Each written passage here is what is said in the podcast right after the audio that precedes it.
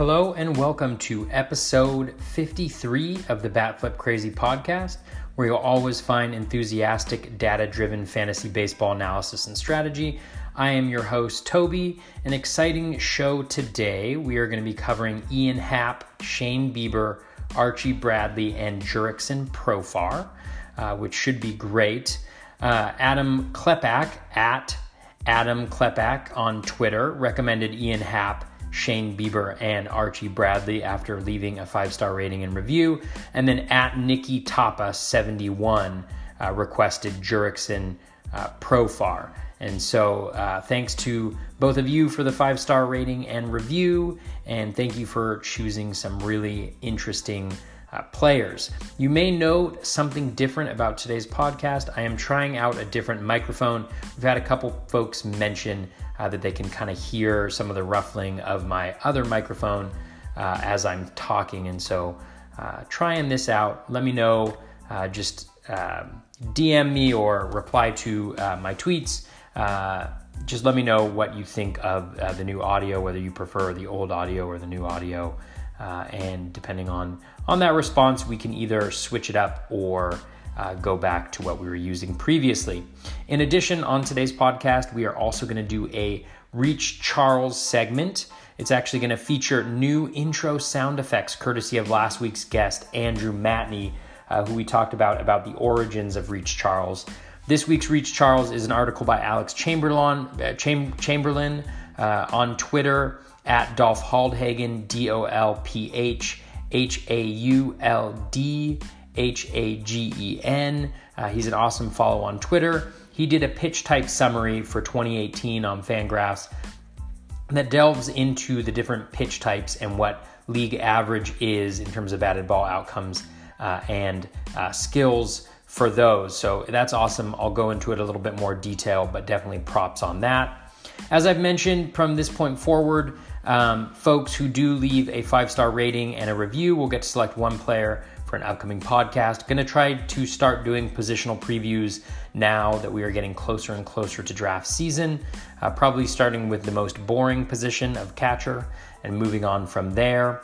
Uh, but thank you to, so much to folks who are leaving five star ratings and reviews. It just means a ton and it really helps us as um, you know as we get closer to the season uh, helps us with the algorithm that uh, iTunes podcast has. Hopefully, allows the podcast to reach more people uh, as long as you uh, continue to find it helpful. So, thank you so much for that. You can follow me on Twitter at BatFlipCrazy, definitely the best place to reach me. Instagram at BatFlipCrazy, Facebook at BatFlipCrazyFantasy.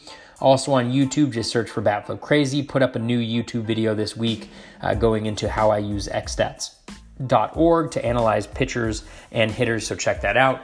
And then the website is batflipcrazy.com. Ian Happ, Shane Bieber, Archie Bradley, and Jurickson Profar. Let's get this party started.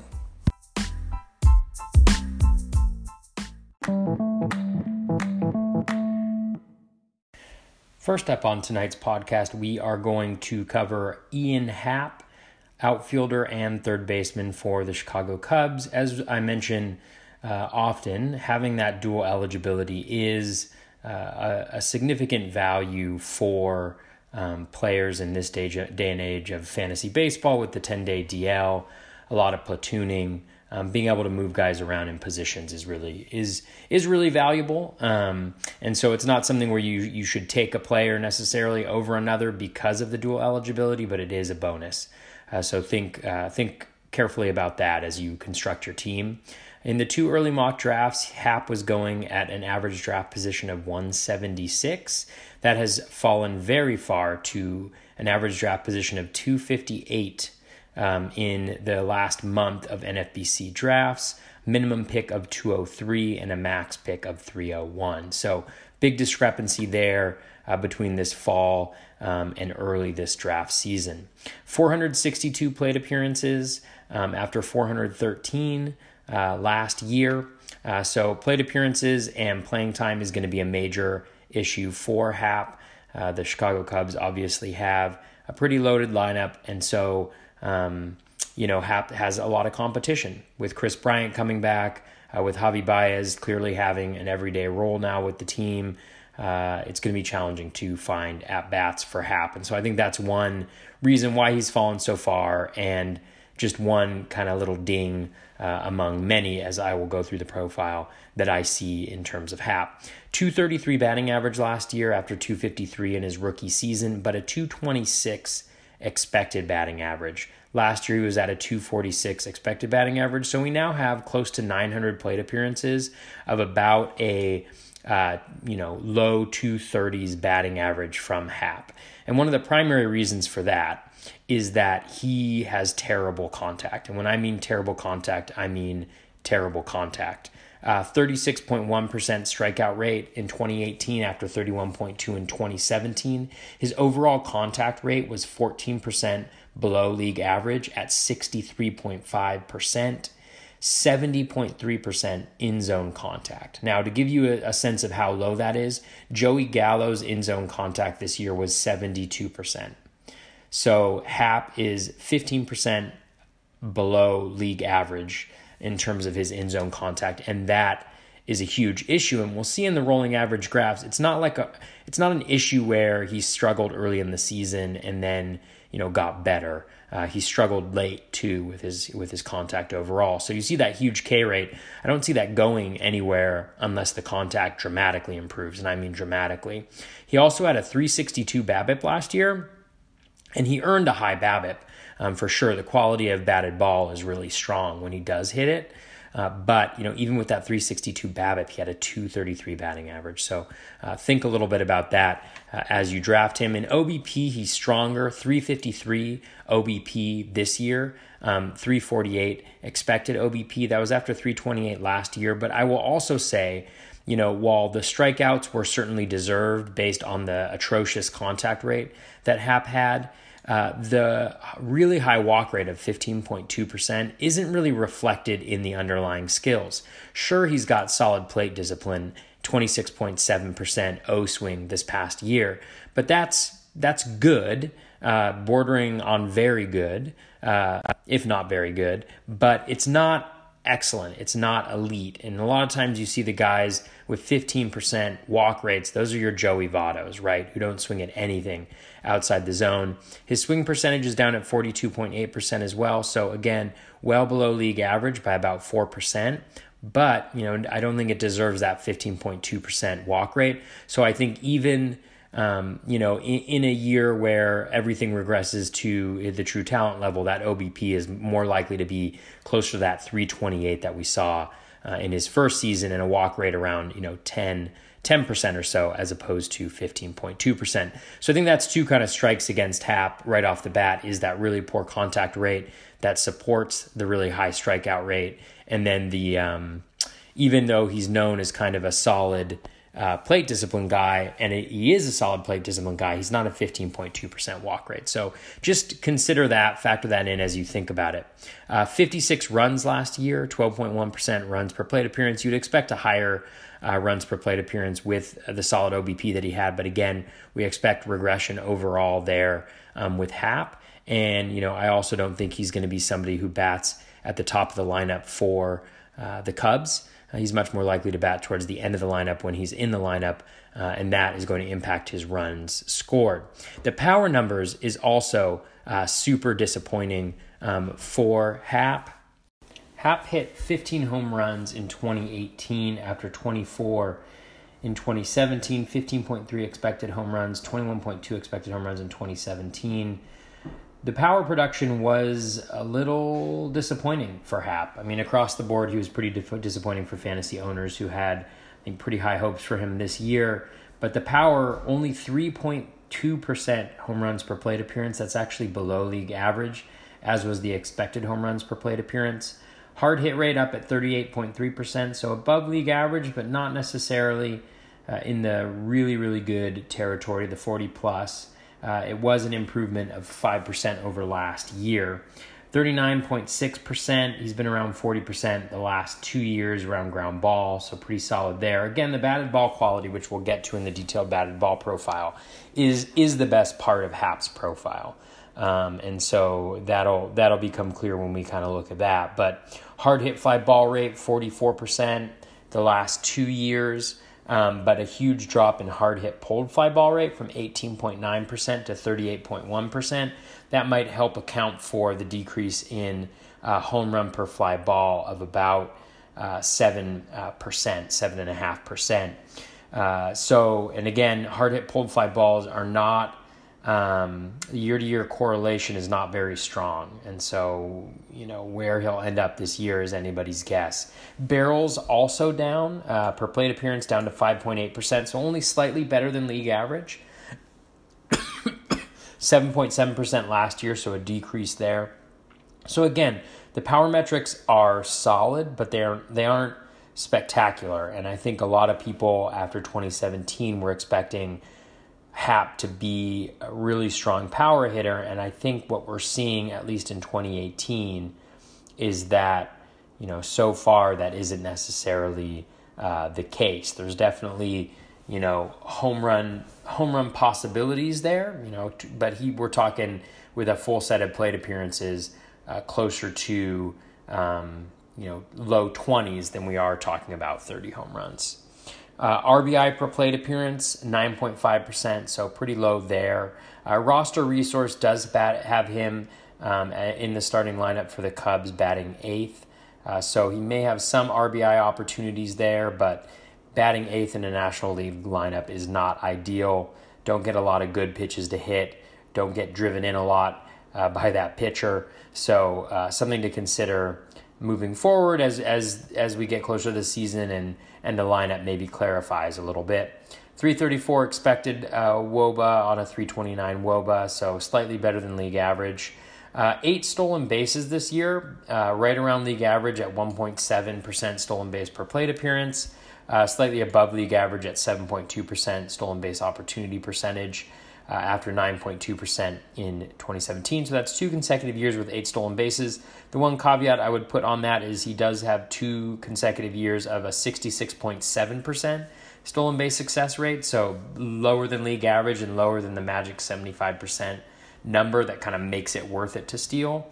And so whether or not that impacted uh, the decline in his stolen base opportunity percentage uh, we don't know, but that's something to consider. His speed also dropped by 1.1 feet per second from 28.8 feet per second, about two feet uh, higher than league average, to just about uh, 0.7 better than league average at 27.7. So, something to consider also is that the speed, you know, while he's stealing bases and there's nothing to show that he won't steal bases, he hasn't been that good of a base runner.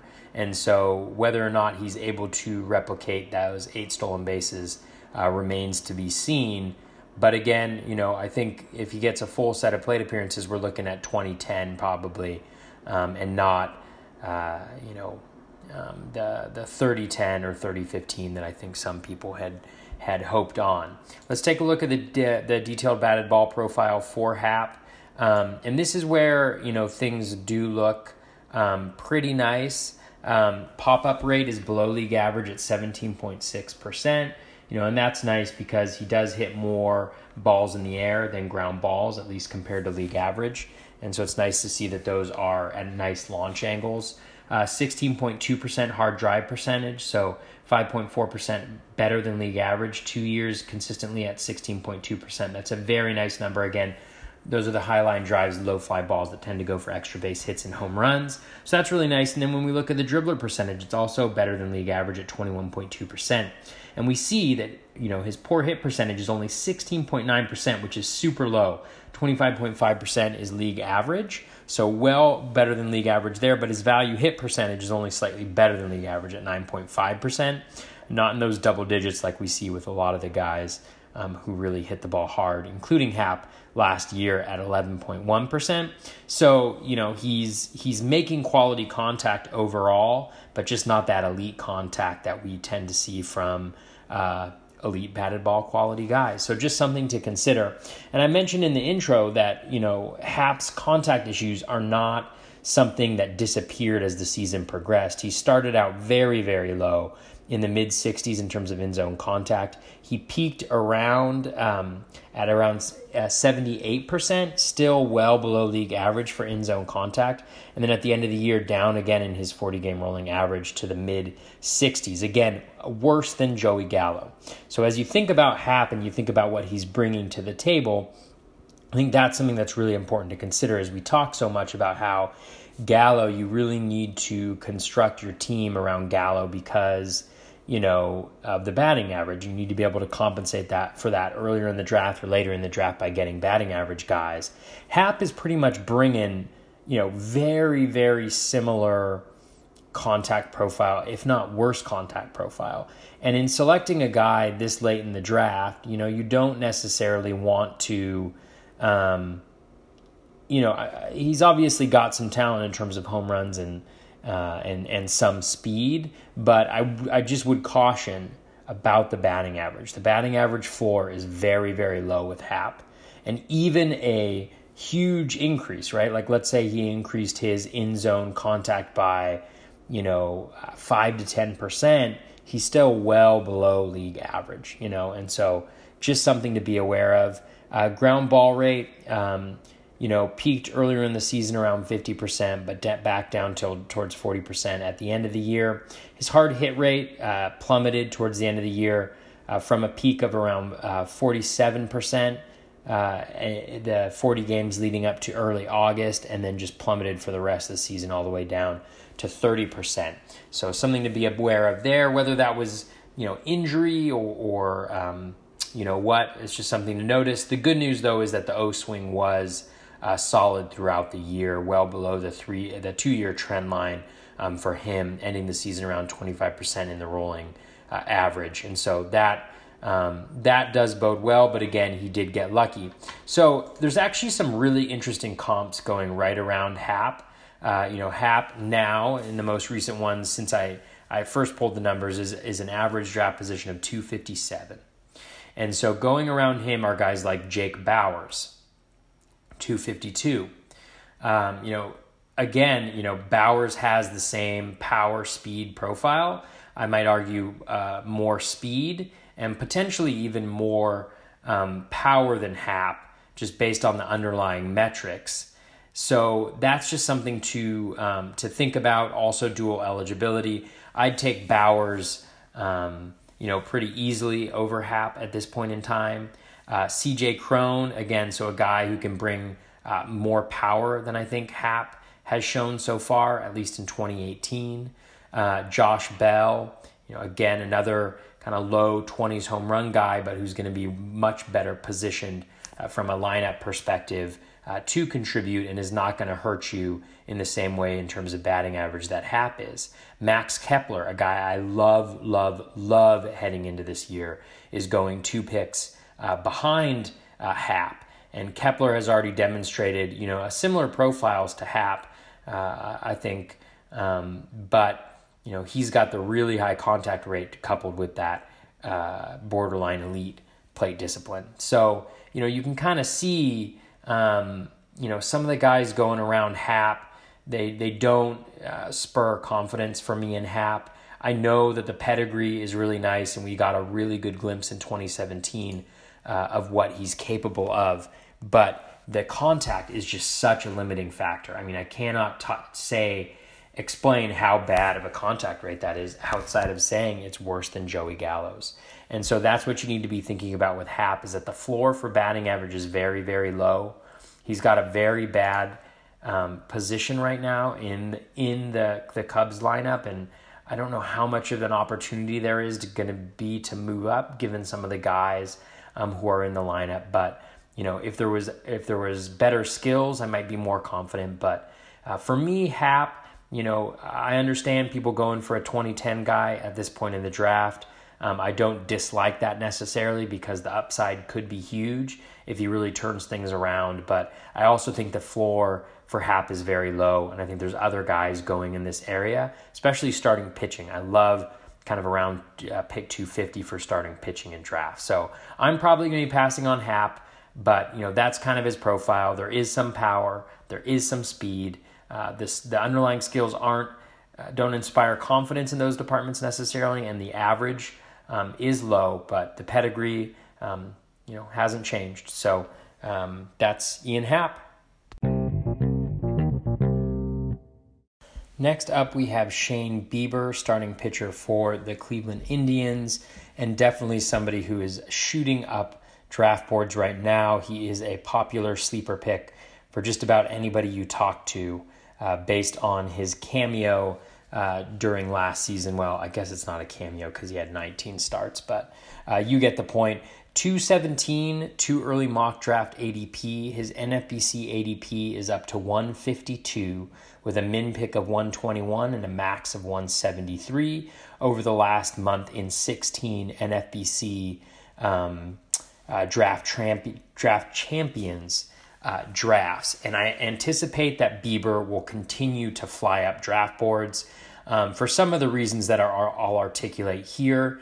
I am not probably as much of a fan as uh, other folks, um, you know, who are doing fantasy analysis, and, and I'll cover that as I go through. I think he's one of the more, what I'll say, likable guys out of a group of pitchers that really got battered around uh, last year in terms of batted ball quality. And so I'll talk a little bit about why maybe Bieber can buck that trend, um, but why, you know, I probably won't own many shares, if any, given the rising cost of having Bieber and some of my major concerns with his fastball and the batted ball quality that he gives up. I mentioned he had 19 game starts, 110 uh, innings pitched, 117 strikeouts uh, for 9.57 uh, strikeouts per nine. He had a 20.7% K minus walk rate, which is really strong. 25.3% K rate, so better than league average by a few percentage points. Um, the walk rate super low at 4.5%. And so that's why you see that K minus walk rate being so high, even though he doesn't necessarily have elite stuff from a strikeout perspective, at least yet. Um, he's got a really high K minus walk rate because he's got elite command, uh, not elite command, but elite control. Um, and we'll get to that in one second. Uh, so swinging strike rate 11.6%, uh, better than league average. 10.1% uh, is the is league average for uh, starting pitchers in terms of swinging strike rate. Uh, so well above league average. In zone contact rate though 87.5%, slightly worse than league average. So when he does bring the ball in the zone, uh, folks are able to make contact. That's one of the areas uh, that I have some concerns about. Uh, walk rate 4.5%, as I mentioned, that is uh, really strong and for good reason 66.1% first pitch strike rate, you know, about 5.5% better than league average. His O swing is also better than league average at 31.9% percentage point better. And then his zone percentage is at 48%. So he's really throwing a lot of pitches in the zone. Um, and so he's around the plate a ton. Yeah, he reminds me a lot, and I and I mentioned this comp, comp earlier in the season of Joe Musgrove. When Joe Musgrove came up, you know he had these elite control metrics, but a lot of times when you have that elite control and you're over the plate a lot in in the majors, you know, you tend to, when you miss, you miss in the plate and in the zone, and hitters will take advantage of that. But obviously, from a whip perspective, having that low walk percentage, um, and from an ERA perspective, generally speaking, uh, that walk percentage is, is really strong. So the skills are really nice for Bieber, and I won't argue uh, the merit of the skills. I love the skills. I love, you know, um, kind of the underlying metrics, and generally that's enough to convince me. But as we'll see in a second, I think there's some reasons to be concerned. Whip of 1.3. Uh, so even though he did have that low walk rate, he got hit a ton. Uh, 1.3 walk, uh, whip is not good. He had a 356 BABIP. Now, a lot of people will point to this and they'll say he had a 356 BABIP, and that is going to regress uh, toward the mean and the average in baseball last year was 293, so that's a huge gap. He probably had one of the worst BABIPs, if not the worst BABIP of a starting pitcher last year, and so naturally you're you're you think that that's going to happen, and there may be some regression, but his expected BABIP was 342. And so this isn't necessarily a situation where Bieber was tremendously unlucky. Um, and he's going to regress towards the 293. The batted ball quality that he was giving up was elite, and people were hitting him really hard. And unless he make changes to his, his approach, particularly his fastball, then you know I think he's going to continue to see problems, and that's one of the reasons why I'm likely to stay away from him. We see that in the batted ball uh, profile 10.5% soft hit rate. This is probably the lowest soft hit rate that I have seen of a starting pitcher. 18.1% is league average, so that's terrible. 43.3% hard hit rate. I don't put a ton of stock into hard hit rate for four pitchers, but 43.3%, that's very high. Uh, 35.3% is league average, so 8% higher than league average. So when you look at that discrepancy, I would venture to guess that his 33 uh, percent difference between hard and soft contact is probably the worst in baseball uh, from a starting pitcher perspective. 45.3% ground ball rate. He had a WOBA of 335. The expected WOBA was a 311. Um, you know, and so uh, that is slightly better than fantasy relevant league average, but not much. So that's something to think about too. Uh, ERA 425. So even with that great strikeout minus walk rate, even with the elite uh, walk rate of 4.5%. He still has a 4.25 ERA with a 1.3 whip, and that's not going to help you. That's really going to hurt uh, your ratios, especially since, and this is something I talked about in a previous podcast, is psychologically it's hard to let go of these guys, right? Like your Jon Grays, where the skills, uh, one of their pitches, like Jon Gray's uh, slider, it looks so good. All the underlying metrics tell you they just are blinking and telling you regression's going to happen, regression's going to happen. So you stick with those guys, I think, a lot longer than you would stick with other players who are struggling. And, you know, largely for good reason, because if if regression is going to happen, you want to stick with guys, right? But I think there are certain players who, uh, because of either a bad fastball, a lot of times it's a bad fastball, or for whatever reason, you know, the metrics indicate that, you know, they're getting hit hard, but they're getting hit hard and they're they they deserve it. Um, and so I think that's one thing that you have to be really cautious about with uh, drafting a guy like Bieber, uh, Nick Pivetta is another guy, uh, Jon Gray, Chris Archer. Guys like that will destroy your ratios because you'll stick with them longer because you're expecting regression to happen. And you just need to be able to track those metrics and make sure that, you know, if if they are struggling, that the expected metrics, um, you know, the underlying batted ball quality, uh, doesn't support uh, what they've been doing if you're going to expect that regression. If it does support the bad, you know, the poor, the poor BABIP, uh, the poor home run per uh, to fly ball, things of that nature, then you know that is something that um, you you really need to be cautious with. Uh, left on base percentage of seventy point two percent. You'll notice too that you know the ERA was four twenty five, but all of the ERA estimators are going to love him, just like they also love guys that post really high BABIPs uh, and home run per fly ball rate, at least better than you know the ERA. So 296 FIP, 322 xFIP, 338 SIERA. So all of those ERA estimators, you know, and a lot of the um, uh, a lot of the projection models are going to have him pegged uh, closer to you know those ERA estimators as opposed to his ERA because they're going to expect you know a lot of improvement in the batted ball uh, quality. So just something to consider, and that's one of the reasons why I use the expected metrics is to really tell me whether you know this has been lucky or not.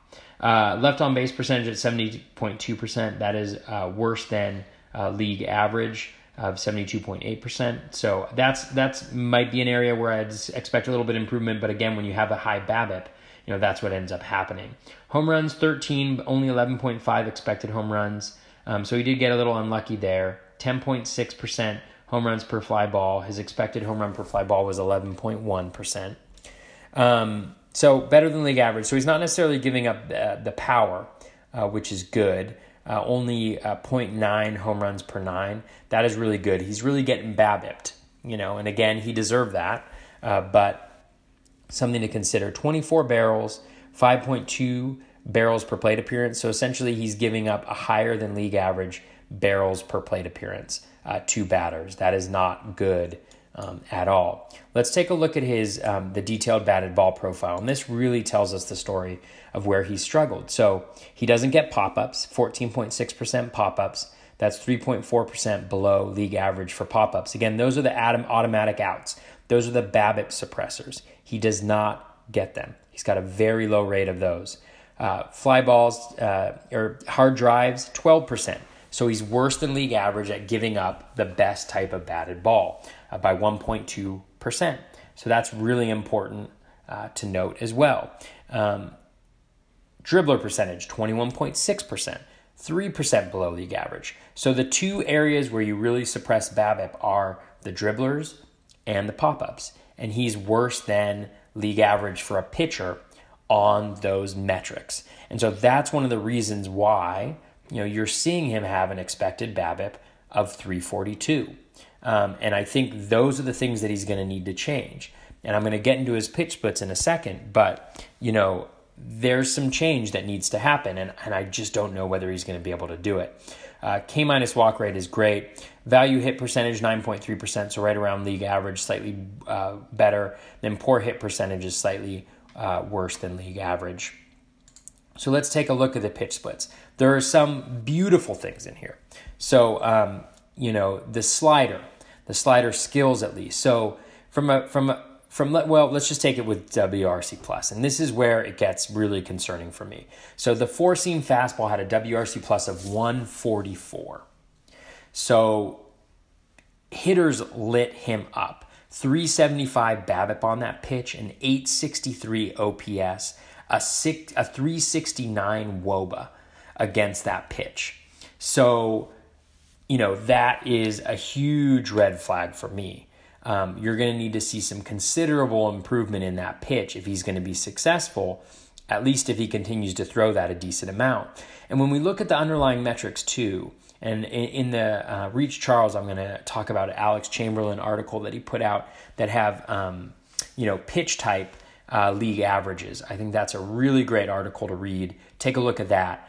But for four seam fastball, Bieber's four seam fastball had a 4.9% swinging strike rate, which is about half of the league average of 9% swinging strike rate on a four seam fastball. It also doesn't get folks to chase outside the zone at 18%, so way below uh, league average there. Uh, and the in zone contact rate is at 90.4%, so borderline um, elite right there. So the four seam fastball is a very, very bad pitch for Bieber. And if he's going to get better, then he's going to need to improve that. When we take a look at his slider, it had a WRC plus of 80, WOBA of 272, a BABIP of 329. Um, you'll see this with his curveball too, 85 WRC plus, a BABIP of 320. His changeup, not a very good pitch, 162 WRC plus, 394 WOBA. Um, you know, and so with all three of those pitches, they all have a high BABIP. Now, again, you know, um, on a pitch by pitch basis, I'm not sure whether that um, whether that works out in terms of the what we would expect on those pitches from the batted ball quality.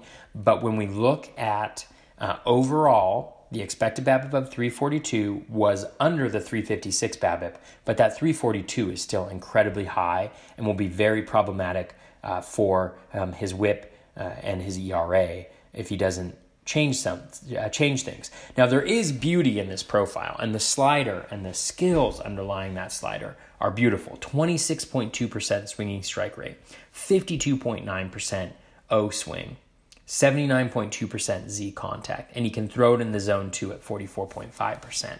So that slider from a skills perspective is incredibly elite. That is an awesome, awesome, awesome pitch. But again, the slider did get hit around when folks make contact with it. 25% line drive rate um, on the pitch, you know. Uh, so, and the and the woba, you know, again 272, so not terrible, but 329 BABIP, 80 WRC plus. So it's still a plus pitch. Don't get me wrong and the skills are wonderful. And so they may improve as he gets uh, more time. Um, hopefully, he starts to throw that pitch uh, even a little bit more uh, than he already is. Um, and, and that would be great. The curveball, 14.5%, uh, swinging strike rate, 40.6% O swing. That is also uh, a solid pitch. Um, you know, so there's there's things to like in the arsenal, and I think that's what people are going to point to, and for good reason. I mean, that slider, the skills on the slider are incredible, but that four seam fastball is a huge issue. It is a terrible, terrible pitch. Don't let t- anybody tell you anything otherwise. It's a really bad pitch, and so it's really going to be hard for him unless he develops some other pitch, um, you know, to to to get by just with that slider and that curveball without having the batted ball quality issues that we had seen. Now, the skills did improve over his last 10 games, swinging strike rate up to 12%, O swing up to 32.2%, um, uh, first pitch strike up to 68.9%, but still getting, you know, contact in the zone um, for sure. Um, let's take a look at uh, his slider usage. Uh, so pretty stable uh, over the course of the year, right around 23%, so about quarter of his pitches. So he's throwing it at a decent amount. Uh, the curveball, uh, he's throwing about 17% and very consistent as well. Um, and so he is throwing that fastball a ton. Uh, it's close to um, uh, it's 56.5% over his last 10 games of his pitches. And again, that is a really, really bad pitch. And so that I think is what we need to think about when we're thinking about Bieber is that he's got some really great underlying metrics. The swinging strike rate is nice. There's room for improvement with some of the underlying pitches that he has in his pitch mix. Um, there's a lot going for him. He's pitching in Cleveland. He's pitching against poor quality opposition in the AL Central. Again, another thing to like. He's throwing for Cleveland, and Cleveland is probably the best team in the league at developing pitchers. I mean, especially pitchers without very good fastballs. Just look at Carlos Carrasco. Look at Mike Clevinger. Uh, those are guys. I mean, even even Corey Kluber for you know, uh, well, that's not historical, but you know, so there there are guys without good fastballs um, who they've made successful, but I just don't know if they've had as bad a fastball as Bieber showed in his first year. Again, there's going to be opportunity to improve, but um, that's just something to say. Let's take a look at who's going on uh, going around Bieber. Nick Pivetta uh, is right in front of him. I think Nick Pivetta and Shane Bieber are very similar. I think Shane Bieber is a better pitcher. The slider is better. Um, and so I would take Bieber over Pivetta uh, in this particular instance. But Bieber, Pivetta, Archer, those are guys who are my do not draft list almost because I really worry. Because guys like that, you do tend to stick with them, I think, a little bit longer and they just will destroy your ratios because the whip will be uh, super high you know they oftentimes throw a lot of innings like their position in the in the rotation isn't necessarily up up for grabs um, and so uh, i just caution about drafting um, guys like that uh, J.A. Happ uh, going around him. I have not done a deep dive of J.A. Happ, but Cole Hamels ahead of him um, as well. Hamels is a guy who, you know, um, I took a look at uh, last year, early on in the year with Texas. The underlying metrics actually weren't that bad, and they improved significantly when he went to the Cubs. I'd much rather take Eduardo Rodriguez um, for the Red Sox. There's some really intriguing skills there. Kyle Freeland has his own issues, um, you know, just in terms of what he was able to do last year and whether it's sustainable. I have not done a deep dive there. You know, Yu Darvish, Andrew Heaney's also kind of a BABIP guy too. I really don't like a lot of the pitchers going in this area, to be honest with you. I like uh, Erod. I like Tyler Glasnow uh, as a guy as well. So I would definitely take Glasnow over Bieber, I think. Um, you know, so you can see that uh, Bieber is, you know, you can see why people are really excited about him because of the skills, because of the metrics, because of that nasty, nasty slider. But again, I'm very hesitant to go get these guys until they have shown that they can limit the batted ball quality against them. If they can, then, you know, the sky's the limit. But just like Jon Gray and Chris Archer before them, every single year people look at them and they say, man, the skills are nasty. Man, Archer's slider's nasty, although Bieber's is nastier. Um, man, Archer slider's nasty. Man, Gray's slider's nasty. And we keep on going back to the well and, and, and, and it's been brutal for folks. And so for me, I want to see a guy succeed in terms of batted ball quality first. Let the ex- follow the expected metrics on these guys. Um, don't necessarily believe that a lot of regression is going to happen until you see that batters aren't making the type of quality they've made against Bieber before. So that's Shane Bieber, a guy I really, really want to like, but I think a guy that I'm probably going to group into a group of pitchers I'm not drafting because of the danger uh, of them just getting hit around too much because of the bad fastball. Next up, we are going to cover the first closer of the podcast, and that is Archie Bradley. I'm going to do things a little bit differently because I only have spreadsheets right now for hitters and starting pitchers. I actually don't have them for relief pitchers. So I'm going to dive into the numbers a little bit differently. Uh, generally the same process, but um, I'm not going to have my trusty spreadsheet in front of me. So I'm just gonna I'm not gonna wing it, but uh, let's let's let's dive in. Uh, you can you can let me know what you think about it. Uh, so Archie Bradley uh, has pretty much been named uh, the closer for the Diamondbacks heading into next year. Lovullo mentioned towards the end of the year that he would be the closer. I have never been a fan of Archie Bradley, even when he was successful in 2017, because the skills are really not the skills of a closer, at least what I want to see in a closer that I have. Last year, 71 innings pitched after 73 in 2017. ERA jumped up to 3.64 after 1.73 in 2017. Uh, the FIP pretty much agreed with that 364 with a 371, a 114 whip, 104 whip in 2017. Uh, compared to most closers, he does not strike out a ton of guys. 25.3% strikeout uh, percentage, K minus walk rate of 18.6%. These are all going to be low compared to other, uh, you know, elite closers, and most closers that are going to get a shot are probably going to have better numbers than or underlying skills than Bradley will. The big issue for me, and, and you would have seen me last year, I was a big Brad Boxberger guy. Um, and I was a big Brad Boxberger guy heading into uh, last season because Bradley really doesn't have the skills to be a closer. I just I just don't think he does. The swinging strike rate last year was at 10%, which is well below league average for closers, let alone relief pitchers. It fell down to 9% this year. So he's got a below league average swinging strike rate as a closer. Now his um, metrics and his Z contact is also about league average. So again, so you know, when you look at that, like he's not striking out a lot of guys, he's giving up a lot of contact compared to other uh, relievers, and and that raises concerns um, for me big time. Uh, he did improve his um, his walk metrics, uh, sixty seven. Uh, 0.6% first pitch strike rate, so getting ahead of hitters, 47% um, in the zone. Uh, his walk rate did uh, decrease about half a point down to 6.8%. Uh, so nice there that he's not really walking a ton of guys. His O swing was at 32, uh, 31.2%. Uh, for the year, which is better than last year at 28.5%.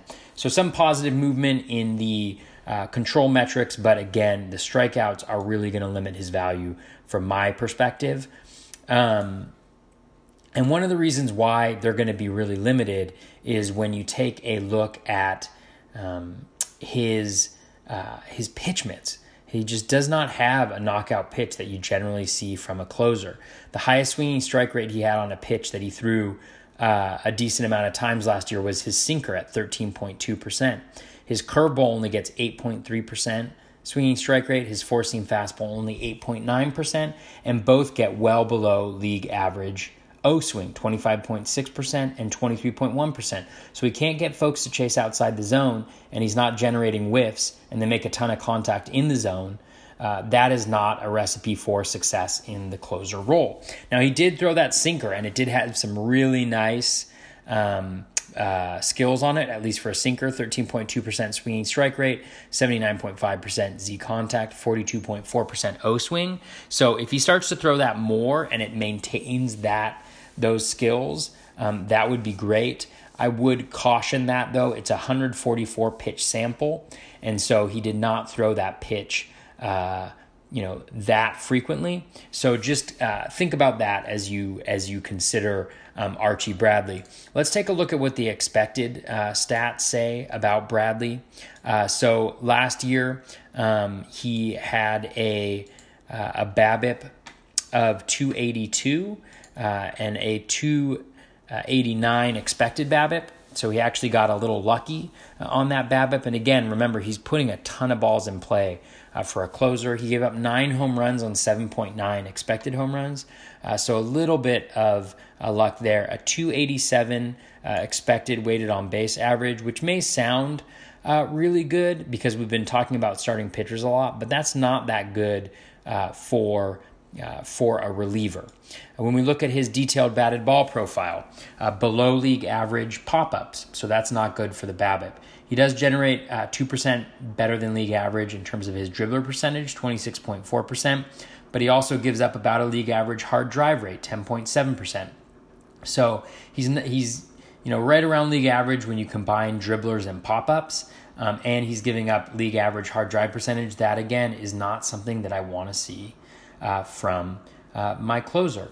Uh, I don't want them to be giving up quality contact, and I want them to be generating poor batted ball quality. And again, you know, relievers are just a totally different ball game when it comes to uh, the underlying skills. And Bradley doesn't even comp well against starting pitchers in a lot of these metrics. So, you know, that the biggest thing for me when I'm looking at a closer is looking at the swinging strike rate, you know, the control metrics, because what I'm really looking for is a guy who's going to generate a lot of Ks, not allow a lot of balls in play, um, and not not give a lot of guys free passes. Now you can't always get that when you're looking at closers.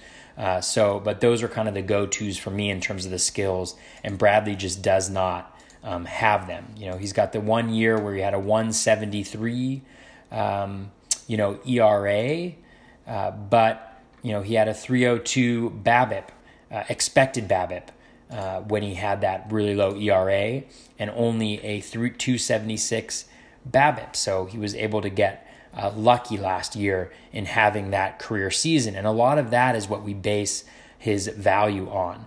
He only gave up four home runs last year, 6.3 expected home runs. You know, his expected WOBA was only 280, so very similar to the 287 last year. So again, don't think of 2017 Archie, Archie Bradley when you're thinking about the value. Think about the underlying skills, and I would caution people um, from buying in on them. Um, so we talked about the pitch mix, you know, not being uh, generally that good. I mean, the WRC plus is okay on the pitches from an outcome perspective 94 on the four seam, 98 on the curveball, 58 on the sinker. But again, like he doesn't have that one dominating pitch uh, with the metrics that we want to see. He's getting a lot of good outcomes maybe on balls in play, but you know that's that's something that can change very very uh, easily. Uh, when we look at the 15 game rolling average for Bradley, uh, the swinging strike rate down at 7.7% over his last 15 games uh, in 2018. The O swing down at 25.5% the the first pitch strike is going up, but so is the Z contact, to right about league average um, as well. So there was a period of time where he he, he had a 13.7% swinging strike rate over 15 uh, his last 15 games. If you were able to get up to that and be able to sustain that for a consistent period of time, I might change my tune on him. But again, he's down shortly after that, down to 7.7% for a swinging strike rate. Let's take a look at where um, Bradley is going. Uh, he's going around pick 194 right now. So you're drafting him over guys like Rich Hill. Uh, Will Smith and Alex Col- Colome are good comps, both guys who I would take ahead of Bradley, although Col- Colome, you know, put a question mark on that until closer to the season when we have a better sense of how he um, and uh, and Kelvin Herrera uh, who's going to get the closing job there. But again, Will Smith is a guy with a closing job right now, uh, who I would take over him um, pretty uh, pretty quickly. Arodys Vizcaino, if he's got the closer's job, is a guy that I would take over him as well. Um, you know, so I'm just staying away like from Bradley. I mean, some of the guys that are going around here: Marcus Semien, Kevin Gausman, Yuli Gurriel, Jose Martinez, Luke Voit. Jose Quintana, you know, not necessarily a guy I love, but um, Paul DeJong, uh, Hyunjin Ryu, Jorge Polanco, Willy Adames, Carlos Santana. You know, these are all guys like I would not reach and get Bradley here, even though he's got access to saves. I really don't see him being successful. Um, you know, he may be a guy who accumulates saves uh, with, you know, kind of blah ERA and whip, but I don't want to necessarily um, bet on that. And so I, I'm probably going to stay away from Bradley uh, heading into this year. He's just not a profile that I like. Um, as a closer, uh, he does have access to saves. He'll probably get a decent leash under Lovullo, so that is definitely something to consider. But I want I want more Ks. Um, I, I, just want better skills uh, from my closer, and Archie Bradley doesn't have that. Next up, we have Jurickson Profar third baseman, shortstop, and second baseman for the Oakland A's. Again, that that multi position eligibility for Profar is, um, you know, a really nice bonus. Uh, being able to play him at all those different positions uh, with today's landscape is is definitely a benefit to owning him. Uh, two early mock drafts, he went at an average draft position of 153. Uh, in the last 16 NFBC Draft Champions League drafts, uh, he's got an average draft position of 122 uh, with a minimum pick of 99 and a maximum pick of 165. Uh, Profar's average draft position has been dropping a little bit recently. I wouldn't be surprised in some standard leagues if he drops a little bit, just because in draft champions leagues, uh, multi position eligibility is a little bit more beneficial uh, since you draft 50 guys and being able to kind of plug in a guy in three different locations uh, to compensate for injuries when you can't get a guy off the waiver wire is beneficial. I'm going to focus most of my analysis on this year since it's really been uh, since 2016 that Profar had uh, any longe- uh, longevity in terms of a stint in the majors. He had 594 plate appearances last year with the Rangers. 254 batting average. He was a little unlucky on that with a 270 expected average, uh, which isn't surprising. He had a 14.8% strikeout rate, really nice contact rates, 82.8% overall, 90.1% in the zone. So, really supporting uh, that very low strikeout rate. He has never had really good BABIPs, which is a little bit surprising given the profile. Uh, 269 BABIP uh, this year, a little bit of lack of luck in that BABIP. Uh, though, given the, the difference between average and expected average. Uh, OBP 335, OBP 349 uh, expected. Uh, this is a little surprising because um, you know this is the one area where we saw some major regression from Profar uh, was in his plate discipline, 32.4% O swing, so 1.5% worse than league average after posting around 23% O swing uh, in his two in his about 400 plate appearances uh, uh, in the majors before that. Uh, he also swang uh, swung a lot more aggressively, 48.4%, but still had a 9.1% walk rate. So if he continues uh, that type of plate discipline, I would not anticipate that high of a walk rate. That should be a below league average walk rate. League average being about 8.5%, so maybe around 8 to 7.5% if he maintains those uh, skills that he showed last year. Uh, runs per plate appearance, uh, 13.8%, 82 uh, runs. He is scheduled to bat second in the A's lineup, which is not a bad place to be from a run scoring perspective. Uh, he's going to have uh, Matt Chapman, Khris Davis, Matt Olson, Stephen Piscotty batting after him. So a really solid middle of the lineup. I really like him from a run scoring perspective heading into this year, and hopefully on the A's. Um, since he won't be as relied on, I think, as like a middle of an order bat, which is kind of funny to think about, thinking about Profar. But last year, that's really what he was for the Rangers maybe when he goes back to that number two spot, uh, it can help him, or at least the A's approach can really help him uh, get that plate discipline to where it's been historically in his career. Uh, 20 home runs last year, which was really surprising, 15.5 expected home runs. So there was a good amount of luck in that, according to the expected stats. That would drop his home runs per plate appearance from about a league average 3.4% to 2.6%. His hard hit rate jumped 11% uh, from uh, last year, 37.3%, so slightly better than league average, right around league average ground ball rate at 44%. Home run per fly ball was at 13.2%, but the expected home run per fly ball was more at 10.3%. And we see why league average hard hit fly ball rate at 37.1%.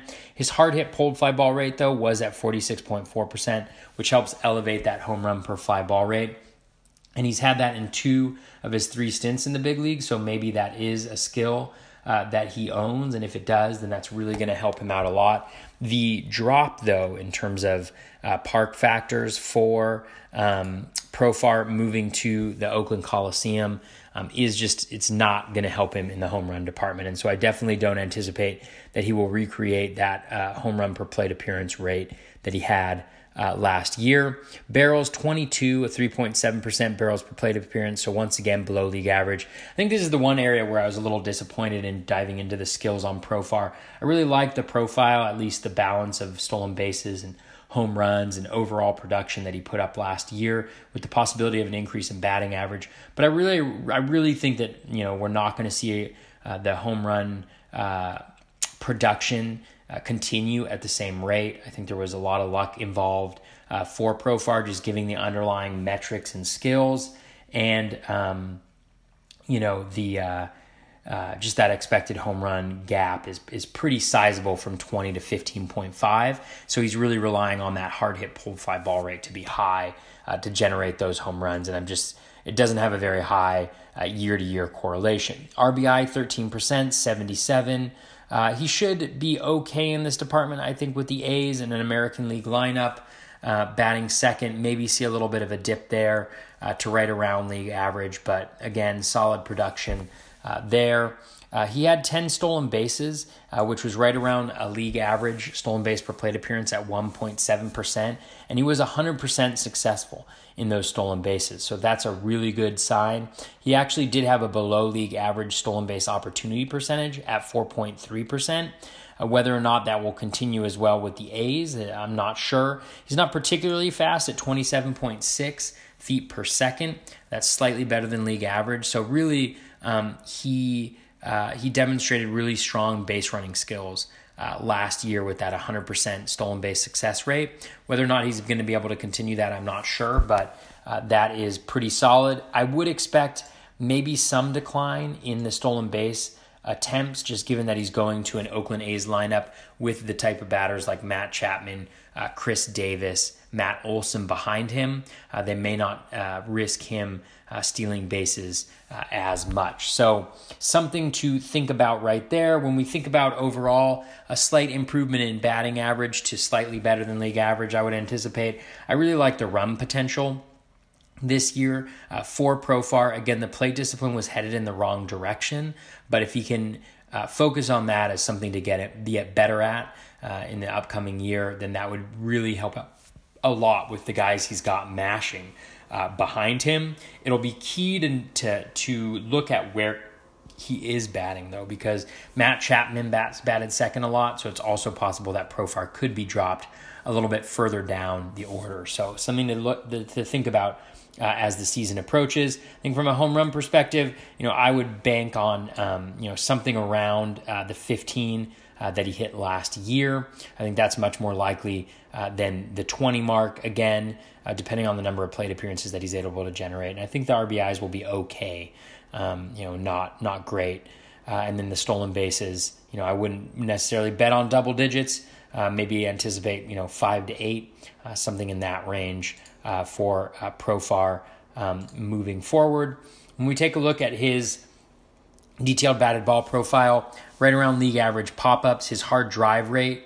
Um, also well below league average by 2.5%. That's another reason why I'm not uh, huge into believing that the power is going to return at the same level it did last year for Profar, and then dribblers right around league average. His poor hit percentage was higher than league average by about 3%, and his value hit percentage was right around league average. So, for that reason, about a 300 BABIP, expected BABIP this year. So, he did have a, a 31 point difference between his BABIP and his expected BABIP. So, I do think that there's room for growth in that batting average because of the contact skills. If he can hit, you know, uh, a few more uh, balls at better launch angles, I think that will help him out um, moving uh, forward. When we look at his 40 game rolling average, uh, Profar is actually a guy that I profiled towards the middle of last year because of a surge in hard contact um, and the really great uh, Contact skills, there was a decrease in the contact skills into the high 80s for his Z contact towards the end of the year, and that also aligned with a with a dramatic increase in his O swing. So that raises a little bit of a yellow flag for me there. Uh, his ground ball rate, um, you know, also uh, slightly elevated towards that period of time. Though the hard hit rate um, was was elevated around 45% too. So you know, a little bit of a concern there for me in the decreasing. Uh, contact skills coupled with the with the erosion in plate discipline towards the latter half of last year even though it did coincide with a better quality of batted ball from a hard hit rate perspective so overall for profar I think where he's going is about right. He's actually a guy I'm really intrigued to see if he starts to drop. Uh, he has been dropping recently in NFBC leagues, and so I'm curious to see if he can get closer to like the three, the 140, 150 range. I might have a little bit more interest. Um, when we look at the guys that he's going around: Nelson Cruz, Michael Brantley, AJ Pollock, Eloy Jimenez, Shohei Ohtani, Wil Myers, Justin Turner, Aaron Hicks, Edwin Encarnacion, Robinson Cano. Man, that is just, just a really solid uh, point of time in the draft uh, for hitters, some really good values uh, that are happening here. And so, with that in mind, I think.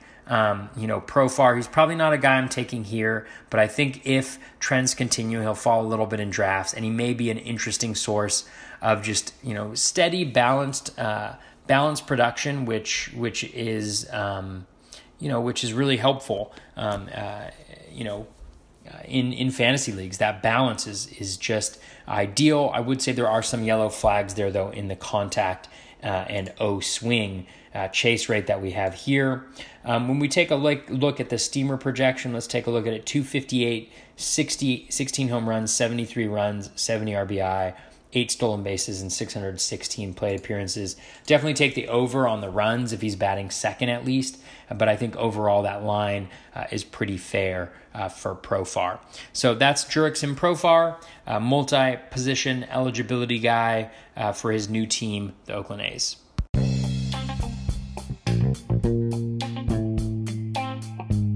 Reach, Charles, reach!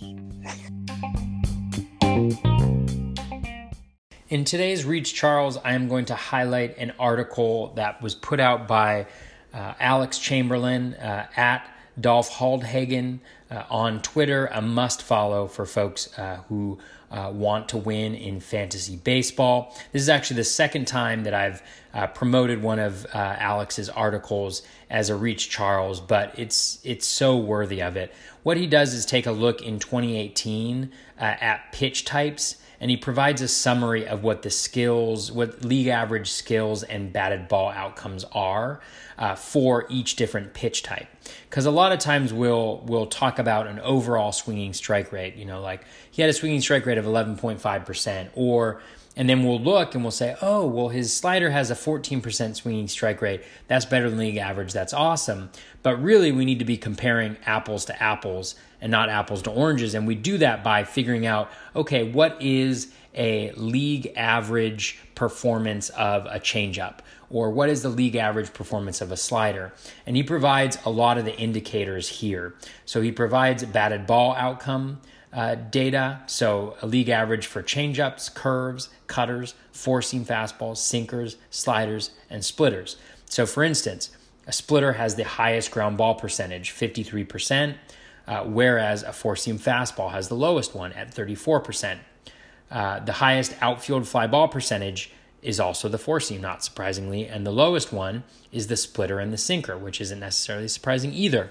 Then he provides the BABIP as well, um, and you know he comes to some really uh, great conclusions and and things that I mentioned before. Things like get rid of your sinker. There's like four pitchers in all of baseball that should be throwing a sinker. And so many pitchers would be so much better if they did just ditch the sinker. Sinker. I just put up a a tweet about um, Robbie Erlin, who's going really late, uh, who's a really interesting pitcher for me, but he throws a sinker, and it's by far his worst pitch. And he throws it a decent amount. It's, it's I think the second most common pitch he throws. is just like get rid of that sinker. Your performance improved as you faded that sinker. Just eliminate it. Uh, so he goes through all of these things, and my favorite is just the swinging strike rate by pitch. So the highest swinging strike rate is the splitter at 18%, followed by the chain, uh, the slider at 17% and the changeup at 16%, curve at 13%. So as you look into the dive into uh, pitch splits like on fan uh, Fangraphs, if you go to Fangraphs and then you go to splits and you go to pitch splits and you choose all, you can take a look at all of the pitch splits for every single year in a variety of different categories. Scroll all the way down to the bottom and take a look at the plate discipline metrics for each one of those pitches. This is really, you know, the bread and butter for pitch and pitcher analysis. I think is looking to identify exactly what pitches are in the pitcher's arsenal and how good they are. And these are the met- these are really the metrics that Alex shares in this article that you want to be comparing them to. So if if a guy's got a 20% swinging strike rate on his changeup, that is nasty. Whereas if he's got a you know a 12% cha- uh, swinging strike rate on the changeup, uh, not so good. Uh, at the same time, if he has a 12% swinging strike rate on his four seam fastball, that's awesome because 9% is league average. So just check out the article. It's on Rotographs. It's really, really, really, really good. And he also provides at the end, he puts in a little caveat. And I've noticed this too. A lot of folks, and uh, on this podcast included, will share the pitch value. Uh, a core, the weighted uh, pitch value uh, for pitches, like we'll say a positive pitch value of uh, such and such. And I've actually been getting away from that a little bit. I always put the caveat in there that these are they're outcome based metrics. So it's based on what happens on a pitch. You know, it it um, it's based on whether it's a ball or a strike. Um, it's based on whether it's a hit or not a hit. Um, and so those aren't necessarily what what I'm as interested in. I'm much more interested in the skills, right? The swinging strike rate, the O swing, the Z contact, the zone percentage of different pitches. And so I definitely you know, uh, look at pitch values, especially when they're extreme, but just know, uh, have that caveat in your mind that they're outcome based and not to look exclusively at that. Look more at, uh, you know, the skills uh, that the pitch has. Uh, look at, you know, um, some of the, the broader outcomes like WRC plus is one that I go to a lot uh, just because it's telling you, you know, how batters did at a league average rate on that pitch and then investigate the underlying skills to see whether those align up. And then take a look at expected metrics for the pitcher, like we did with Shane Bieber earlier, to find out whether those expected ma- metrics are generally supporting the batted ball quality that's happening. Take a look at the expected stats, detailed batted ball profile, things like that. So, this article from Alex, it's called Pitch Type Performance colon 2018 summary. Definitely check this out on Rotographs. Literally put a bookmark on it so that every time you're delving into those pitch types, you can take a look, memorize it. You will be a better fantasy player as a result of that. And then follow uh, uh, Alex on Twitter. Uh, send him a thank you for producing such quality content. It is always, always, always appreciated. So that's today's Reach Charles.